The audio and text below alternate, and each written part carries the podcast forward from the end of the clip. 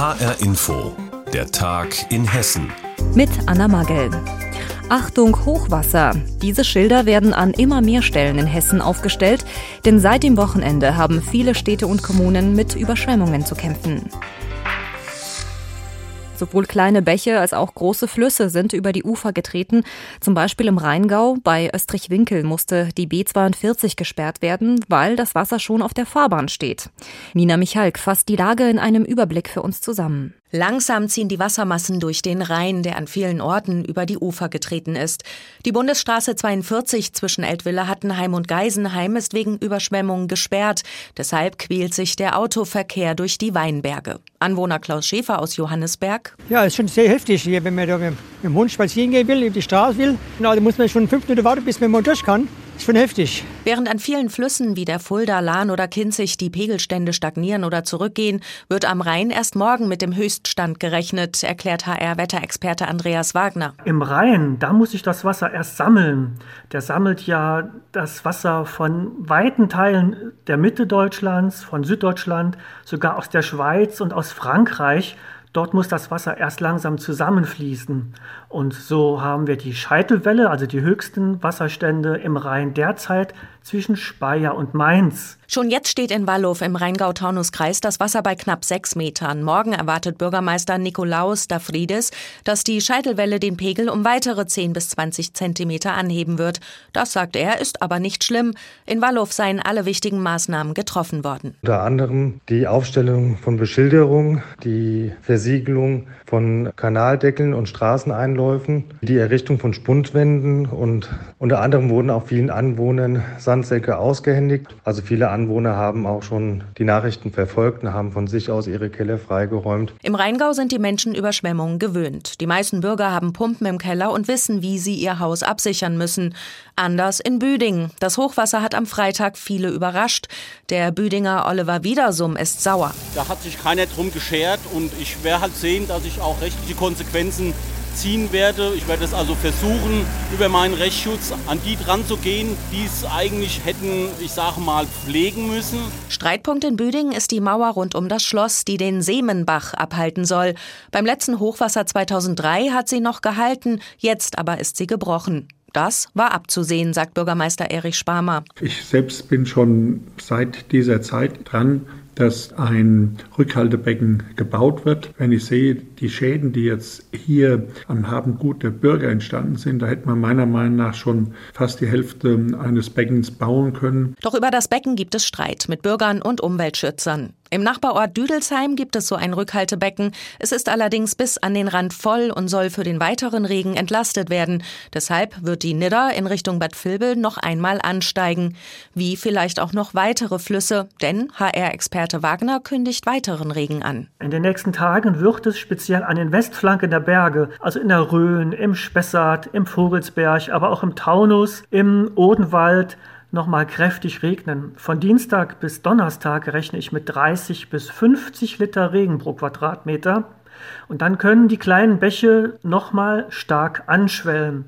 Ich glaube aber nicht, dass es so schlimm wird wie am vergangenen Wochenende. Nina Michalk mit einem Überblick über die Hochwasserlage in Hessen. Die entwickelt sich unterschiedlich. Während sich die Situation an einigen Flüssen vorerst entspannt hat, spitzt sie sich am Rhein zu.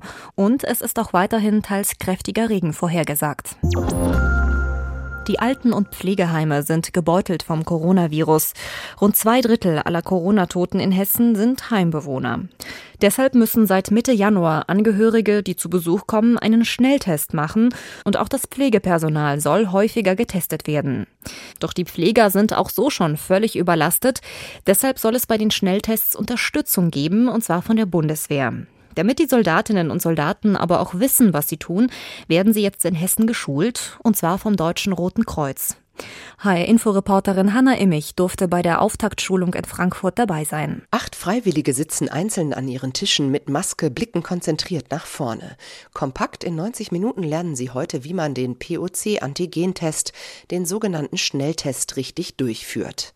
Schulungsleiter Stefan Seger demonstriert an einer Puppe den Nasenabstrich. Nachdem Sie die zu testende Person gefragt haben, welches Nasenloch sie präferiert, nehmen Sie das und dann halten Sie am besten dieses Teststäbchen wie ein Füllfederhalter und führen es bis hinten zum Anschlag rein, bis Sie es merken, nicht mit Gewalt. Auch ein Video zeigt noch einmal alles ganz genau. Unser nächster Arbeitsschritt ist das Auftragen der Lösung auf den Testträger. Dann geht es in die Praxis. Die Schüler sollen sich gegenseitig testen. Zuerst ziehen sie die Schutzkleidung an. Dozentin Katrin Bogner macht es noch einmal vor. Oben zwei Bänder und sie haben an den Seiten Bänder.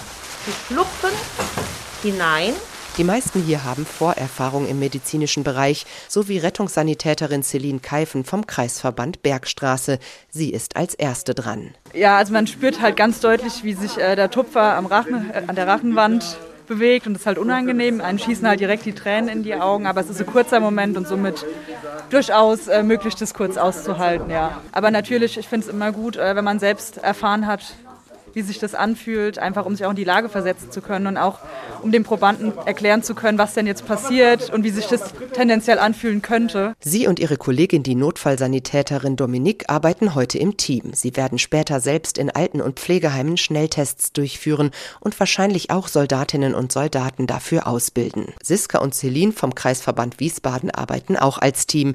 Die beiden werden den ersten Schwung Soldatinnen und Soldaten in Wiesbaden schulen. Nach dem heutigen Tag fühlen sie sich da dafür gut gewappnet. Es war sehr gut erklärt ähm, und ich denke, die Anleitung war gut, sodass ich das jetzt auch weitergeben kann. Wie man den Patienten vorbereitet, wie man die Abstriche richtig macht, das war mir schon wichtig, das zu lernen. Das Deutsche Rote Kreuz macht solche Schulungen in Hessen für Rotkreuzler, aber auch direkt für die Soldatinnen und Soldaten, so wie in Ronneburg im Main-Kinzig-Kreis, wo aktuell 50 Soldatinnen und Soldaten aus Niedersachsen geschult werden.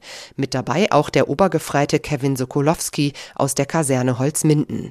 Er fühlt sich jetzt nach der Schulung Schulung auch sicher für seine neue Aufgabe. Ich denke, wir sind gut vorbereitet und konnten gute Eindrücke sammeln, wie der Test sich anfühlt und wie es ist, einen Test selbst durchzuführen. Aber auch ist es wieder was anderes, wenn man an fremden Personen äh, einen Test durchführt als an einen Kameraden. Da macht man sich natürlich ein paar mehr Sorgen, ist deutlich vorsichtiger. Aber ich denke, wir wurden sehr gut vorbereitet und können alle sehr gut helfen. Aktuell werden laut DRK in Hessen 218 Soldatinnen und Soldaten ausgebildet. Insgesamt sollen es rund 600 werden. Die große Hoffnung, dass sie bald schon das Pflegepersonal in den Heimen bei den Schnelltests entlasten können. Endlich, denn das arbeitet seit Monaten am Anschlag. Das Deutsche Rote Kreuz schult Bundeswehrsoldaten für Corona-Schnelltests. Damit sollen die Pfleger in Alten- und Pflegeheimen entlastet werden. Bei der Auftaktschulung in Frankfurt war unsere Reporterin Hanna Immich dabei. Seit einem Jahr stehen sie mit an vorderster Corona-Front, nämlich die Hausärzte. Und doch müssen sie auf ihre Corona-Impfung warten. Klinikpersonal und Pfleger in Altenheimen haben die höchste Priorität beim Impfen, die Hausärzte dagegen nicht. Und somit sind sie wahrscheinlich frühestens ab März an der Reihe. Und genau deshalb regt sich jetzt Protest. HR-Inforeporterin Dominique Nurnay hat darüber mit hessischen Hausärzten gesprochen. Dr. Silvia Mieke steht im Behandlungszimmer ihrer Gemeinschaftspraxis im Frankfurter Nordwestzentrum. Sie trägt eine FFP2-Maske und einen weißen Schutzanzug, um sich und die Patienten zu schützen, denn sie ist nicht gegen Corona geimpft. Zusammen mit ihren vier Kollegen versorgt Silvia Mieke etwa 200 Patienten täglich. An manchen Tagen sind drei bis vier Corona-Patienten dabei. Außerdem machen die Ärzte Hausbesuche und gehen zu Patienten in Altersheimen. Die Patienten, die wir versorgen in den Heimen, das sind demente Patienten, an Covid erkrankte Patienten, Palliativpatienten, aber nicht nur in Heimen, sondern auch zu Hause in ihrem häuslichen Umfeld. Und die können keine Masken tragen. Und die muss ich beschützen. Wer als erstes geimpft wird, das hat die Ständige Impfkommission des Robert Koch Institutes festgelegt. Krankenhauspersonal gehört dazu, Hausärzte nicht. Sie sollen erst in der zweiten Phase geimpft werden. Das ist aller Voraussicht nach frühestens im März. Es gibt in der Anordnung der Impfkommission allerdings eine Konkretisierung. Darin heißt es, dass Arztpraxen und ambulante Pflegedienste, die besonders engen Kontakt mit schwerkranken Patienten haben, in Stufe 1 eine Impfung angeboten bekommen sollen. Deshalb hat etwa die Hälfte der Bundesländer entschieden, die Hausärzte direkt zu impfen. Hessen dagegen nicht. Dazu Innenminister Beuth in einer Pressekonferenz. Wir halten uns an die Impfverordnung des Bundes und da sind die Hausärzte als Gruppe nicht vorgesehen. In Hessens Nachbarbundesländern Bayern, Thüringen und Rheinland-Pfalz werden Hausärzte seit Anfang Januar geimpft. Armin Beck beobachtet das mit Resignation und einem gewissen Neid. Er ist Allgemeinmediziner in einer Schwerpunktpraxis in Hofheim am Taunus und gleichzeitig Vorsitzender des Hessischen Hausärzteverbandes. Uns ist klar, dass wir nicht die Forderung aufstellen, dass wir alle 4000 Hausärzte und das Praxispersonal sofort durchgeimpft bekommen. Aber wir haben etwa in der Größenordnung 2000 Ärztinnen und Ärzte in den Covid-Schwerpunktpraxen sowie im ärztlichen Bereitschaftsdienst. Und sobald Impfstoff in entsprechender Menge da ist, wäre es sehr wichtig, dass diese Kollegen und ihr Praxispersonal geschützt werden, damit wir auch weiter den Dienst für die Patienten tun können und letztlich auch die Kliniken schützen können. Es geht den Hausärzten um Sicherheit, aber auch um die Wertschätzung ihrer Arbeit. Hausärzte fordern Corona-Impfung. Während Klinikmitarbeiter und Pfleger in Altenheimen die höchste Priorität beim Impfen haben, gehören die Hausärzte nur zur zweiten Impfgruppe. Dominique Nurnay hat uns darüber informiert.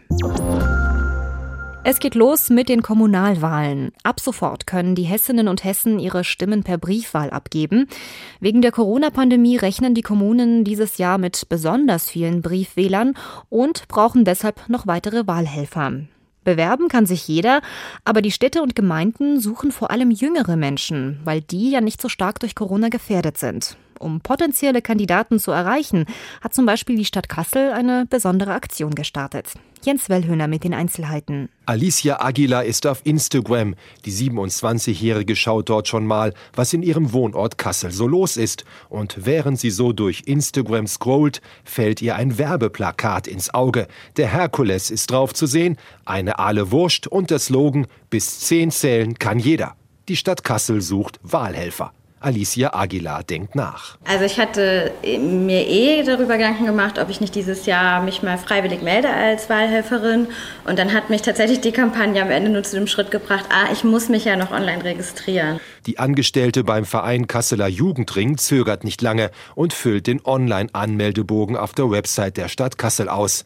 Alicia Aguilar will was für die Demokratie tun, denn als sie die Berichte über die US-Präsidentschaftswahl hörte, dachte sie sich, auch wir in Deutschland müssen allen zeigen, dass unsere Wahl sauber abläuft. Wir beschützen unser demokratisches System und lassen nicht zu, dass das angegriffen wird ist einfach wichtig, nun zu zeigen, das funktioniert hier bei uns und ich trage dazu bei, dass es funktioniert. Indem sie mit auszählt.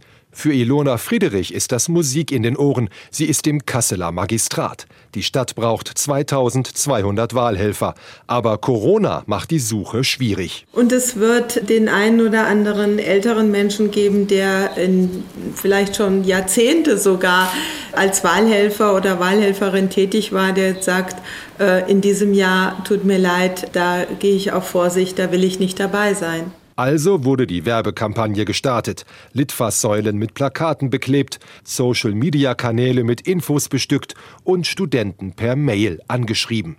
Auch andere Städte und Gemeinden in Hessen buhlen um junge Wahlhelfer mit Werbekampagnen und Geld. Friedrichsdorf im Hochtaunuskreis zum Beispiel zahlt jedem Wahlhelfer mindestens 100 Euro, doppelt so viel wie bisher. Alicia Aguilar aus Kassel hat sich aber nicht wegen des Geldes gemeldet, sondern weil sie endlich mal hinter die Kulissen einer Wahl schauen will. Und ich finde es spannend einfach zu sehen, wie das funktioniert. Für die hessischen Kommunalwahlen suchen Städte und Gemeinden noch Wahlhelfer. Die Stadt Kassel zum Beispiel versucht mit einer Aktion gerade junge Menschen dafür zu gewinnen, weil Jüngere nicht ganz so stark Corona gefährdet sind. Infos dazu hatte Jens Wellhöhner. Und das war die Sendung Der Tag in Hessen mit Anna Magel. Die Sendung gibt es auch als Podcast auf hrinforadio.de.